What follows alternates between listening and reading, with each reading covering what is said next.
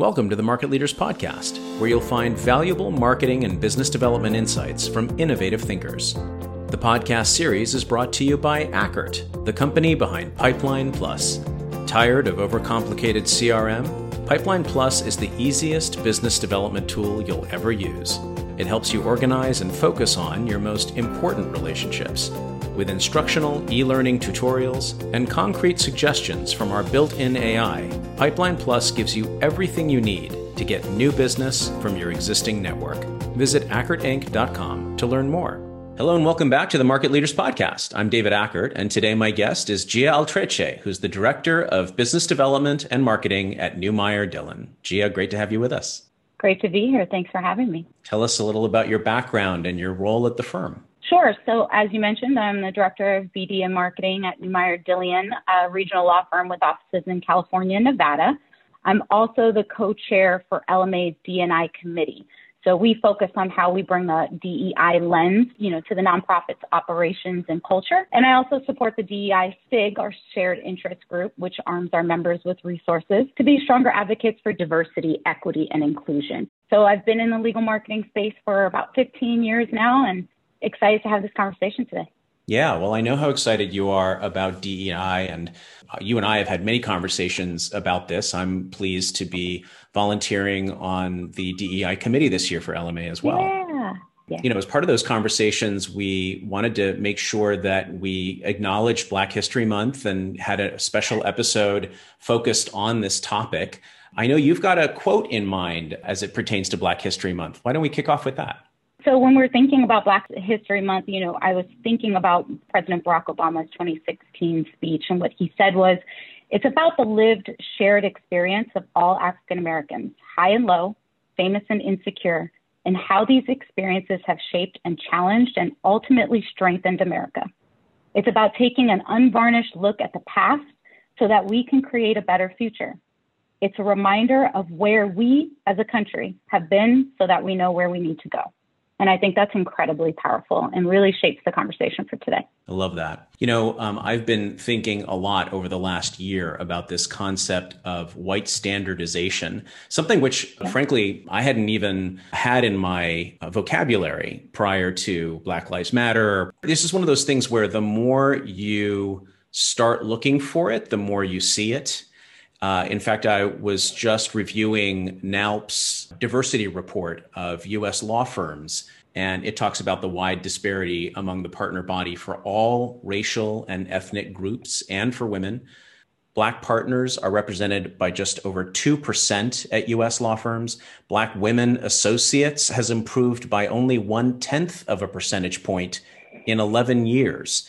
So when we think about this concept of white standardization, it's really the air we breathe. And we see it when reports uh, kind of bring to the forefront uh, the disparities that we have allowed to perpetuate and uh, you know that perhaps we aren't doing as much as we could to battle so i wanted to spend some time with you today gia really thinking about and talking about what law firms can do tactically to make positive contributions to the diversity movement. And before we dive into that, I want to be fair, right? I want to recognize that let's say I'm the managing partner of a law firm that really struggles with diversity, especially at the partner level. And you know, here's these statistics and here's the term white standardization. My reaction might be, well, look, this is an inventory problem. I mean, if we could have good lawyers at the partner level with books of business, we'd certainly lateral them in or we'd groom them. You know, we're it's not like we're an overtly racist organization. We're running a business. We're trying to make smart business decisions, and you know, we've just found ourselves uh, in this set of circumstances.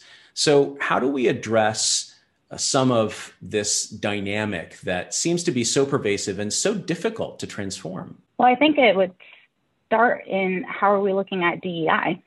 right? So if you're continuing to um, definition of insanity, you're continuing to do things over and over again and expecting different different results, then we need to look at what is the expectation and what is it that we're really doing. You know, to your point around it's an inventory problem. Um, I challenge that. I challenge that in understanding, you know, where are we recruiting from?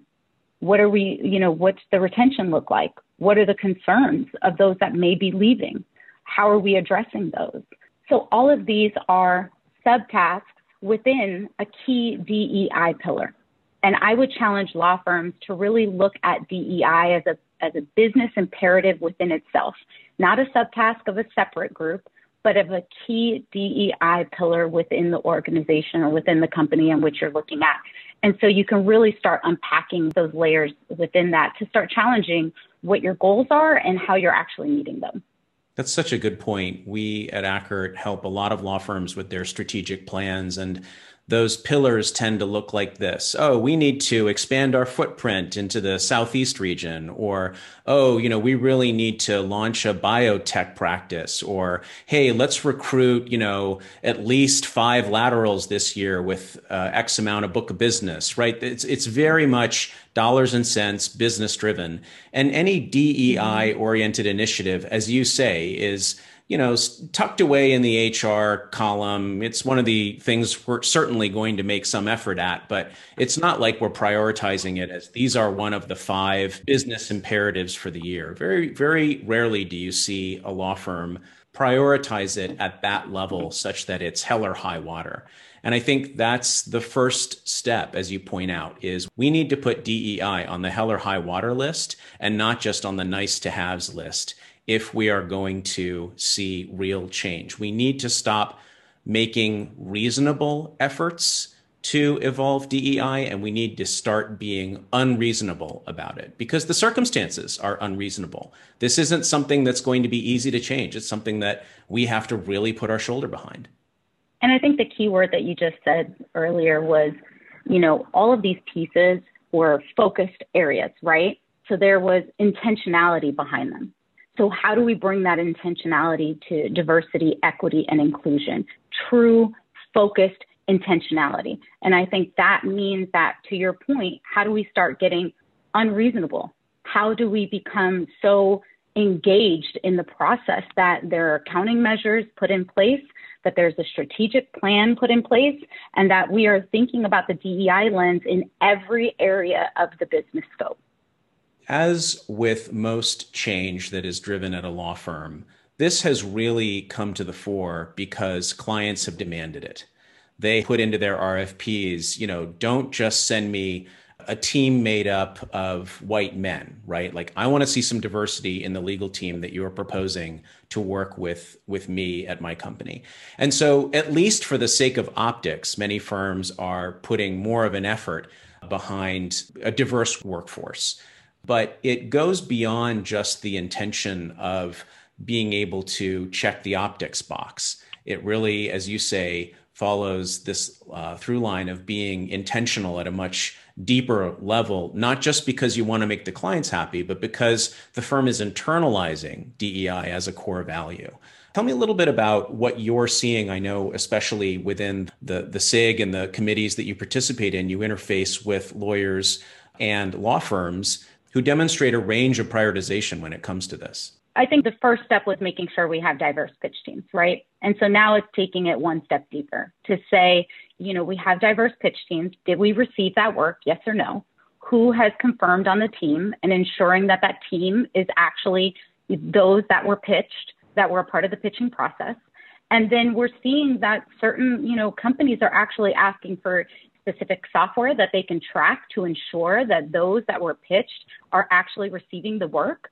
And when there aren't per se those checks and balances, we have some you know great law firms that are saying no no no we are making sure that uh, that attorney team is in fact getting the work that they say they are and I think that it's even uh, going beyond to the next step, which is thinking about the breadth of opportunity that's being provided to all to everyone at the firm who hasn't had a chance. How can we leverage that experience? How can we bring in different attorneys into the mix? And i think that's an opportunity for us as legal marketers to start thinking through that. How can we offer more opportunities across the board? How can we use our voice to be advocates to so that way it is not just the same few attorneys but it is a diverse mix up of a variety of different pieces. We like to see the diversity, but we also need to think beyond just seeing what diversity looks like. And that's, you know, multiple layers that we have an ability to really think through from geographic location to practice area to, you know, all of the all marginalized groups. Um, that they are a representation of the firm in all of those different uh, opportunities that we have with clients. And so that's what we're seeing is how do you take it beyond just the pitch into accountability measures. And that I think is going to help also drive the equity conversation on who's getting these opportunities, how do they have the experience to build their book so we can, you know, move associates into the partnership track and above.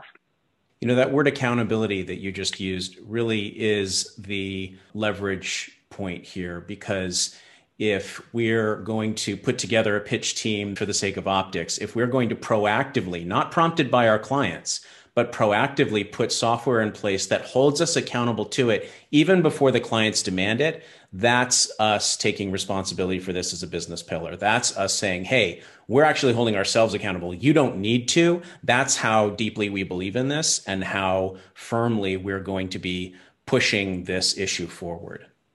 Absolutely because you have to think, you know, bias can sometimes creep up. I don't, believe that it's someone's intention to say, yes, my bias is showing. And so I go to these attorneys all the time, or when an att- when a client asks for something, you know, I just go to the person that I work with most often. It's just unconscious. And so by placing those checks and balances in place, we're ensuring that we're demonstrating we care and that we will achieve that business imperative. You know, I'm thinking it was just a short five years ago when we launched something called the Women Leaders Forum. And we launched it because we uncovered a report that identified that only 2% of managing partners in the US were women. And that was just a shocking statistic. And we said, okay, there needs to be more leadership development. There need to be more leadership opportunities for women. And we need to put our effort behind raising awareness around the conversation. And I will say that that is one needle that has been moved significantly in that time. Now, some of this is, of course, there have been a lot more uh, women lawyers entering the workforce, and there's been a lot of emphasis around everything from gender diversity and the Me Too movement and, and so on. And we're seeing that there is definitely a stronger presence in women in leadership roles. Now, not necessarily all the way up to managing partner, but practice group leaders, right, equity partners, there are definitely more women to a significant degree than there were five years ago. But of course, we know that the BIPOC issue is much more complicated than that. And that again, that white standardization is more prevalent than even male standardization. And so I think back to all of the women's groups that were formed five years ago. Oh, let's put together a business development for women group, or hey, let's have a special interest group for the women at our firm, right? So these kinds of initiatives became very popular in particular five years ago. But we don't see as much of that happening for people of color, for, for BIPOC within law firms. Uh, and I'm wondering what you observe about that. I would agree. I think that the women's initiative is usually on the forefront to, to develop, and we've seen that. But I have seen an uptick with other law firms establishing resource groups, or as some like to call them, affinity groups, around creating these safe spaces. And that's what I hear you saying is how do we create these safe spaces where we can come together and create community and really focus in on what are the challenges and the obstacles and how do we remove them within these various communities. And I think that's incredibly important. And one step further is now how do we take those obstacles and those concerns, not only just how do we accelerate that outside of just that safe space so that people understand those obstacles.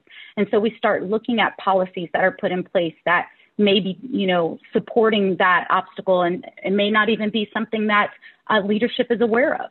And so, how do we then take those learnings from each of those resource groups and actually implement them into change that can accelerate and elevate the experience that hopefully helps us have more managing partners that are women, more people of color that are in a variety of leadership roles and abilities to drive and build their book of business.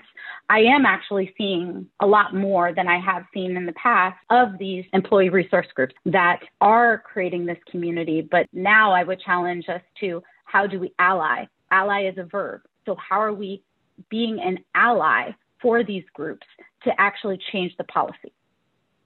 So I turn that question back to you. What are your thoughts on how we can ally to those groups, how we can ensure that we are providing all of the support that they need, that we are being open to those safe conversations, even if in some cases they seem inherently threatening? you know, one of the things that we point to here is sort of an operating system, as my friend Jamie Harvey likes to say, where this is the way that we that we function uh, and the way that we've always functioned. And now all of that's being challenged by this notion of diversity. Let's function in a completely different way. And isn't mm-hmm. that threatening at some level for those who have been benefiting for so long from the status quo? Absolutely. But it goes back to your point of we've been trying to make this change and nothing's happening. So you have to uncover that operating system and what isn't working in that operating system that may have worked 20, 30, 40, 50, 60 years ago when the company was built. And I think that it takes a level of listening and real listening, deep level listening, listening to understand, not to respond. It takes an, an, ability to be comfortable in the uncomfortable. Because to your point, these are uncomfortable conversations. What you're asking for is a redistribution of power, where it has really satisfied many and not so much others. And so it's looking at where power is placed and redistributing that. So it is going to challenge the systems and structures that are currently put in place that have worked for some, and how do we make those more equitable? And so I think that that's a deeper conversation for leadership to be ready, able, and willing to listen, to be comfortable in that uncomfortable, and to be willing to actually roll up their sleeves and do work. We don't want to call diversity and inclusion just, you know, it's a programmatic space, right? We're putting on programs and initiatives. We care, inclusion, belonging, but how are we actually getting to the systemic change? That's a much deeper level conversation and it's to your point as how do we do this? Well, we understand. We we sit and we listen. We take listening tours. We get feedback. We make data informed decisions on what is our unique challenge in our company, and then what do we need to do to actually move that needle. And so there are a lot of other areas I think you can think about around programs, right? We can we can provide programs, we can provide training, we can we can do these things and we should be doing these things. Absolutely. But when we get to the systemic change, that's going to take a level of accountability. That's going to take a le- level of uncomfortability that you have to get ready for in order to actually impact that meaningful moving of that unique challenge that each firm has. And each firm's challenge is different. I would challenge firms to really think through what data do we have that can help us make an informed decision about the unique challenge that we have related to diversity, equity, and inclusion, and then build a strategic plan with accountability measures built into it to actually see that move forward. You know, one of the other things that comes to mind is that um, it's important to remember that it isn't a binary. You talk about the redistribution of power, and it isn't a matter of either we keep it the way it's always been, where you have those who have been in power and they stay in power, and others are oppressed in some way, or it's the opposite, where suddenly those who have been in power lose all of their power and all of that power goes to another group of people, right? Neither exactly. of those options are particularly attractive because they're both win lose scenarios. We have to keep in mind that there's a third scenario that we're all working toward where there's plenty to go around. And in fact, all of us are better off and experience even more bounty because of diversity. But because there has been so little firsthand experience of that for many organizations, the fear is that, oh, we must be in a binary. And so I must clutch onto what I have because I certainly don't want to lose it. So that's part of the psychology that, you know, drives perhaps this resistance to change and this white standardization too.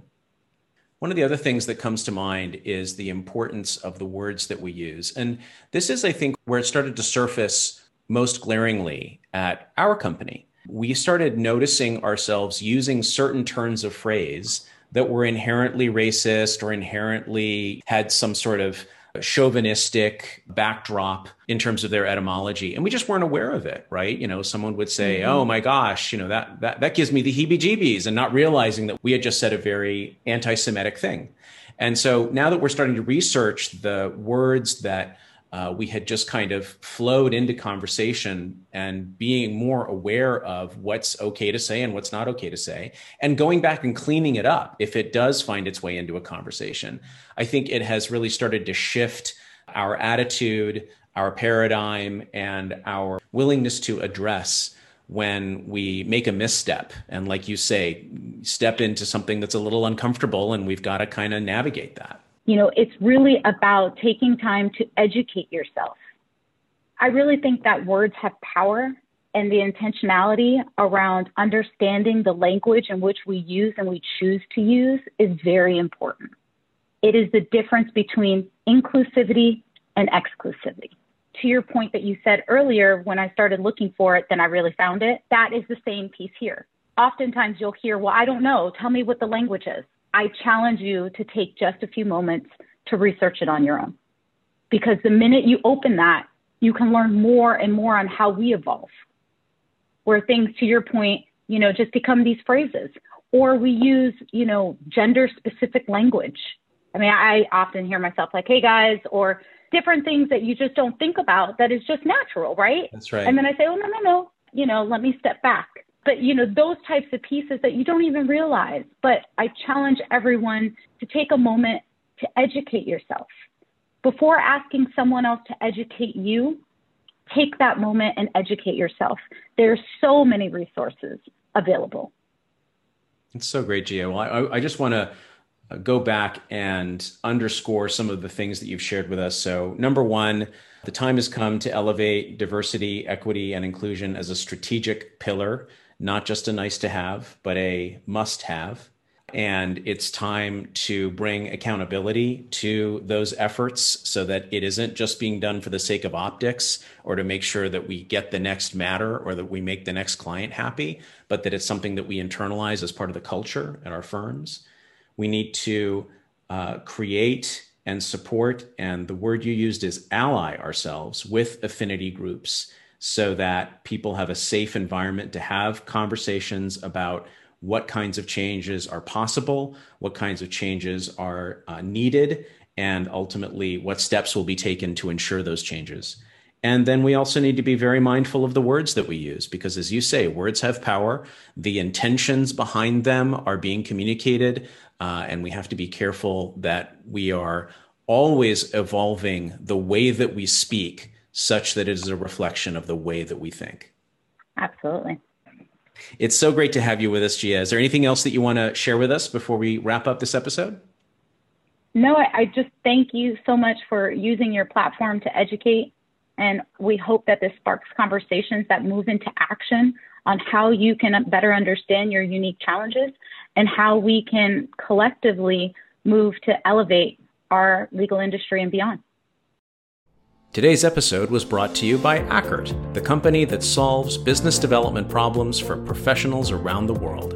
Visit AckertInc.com to learn more about our consulting, coaching, and technology solutions.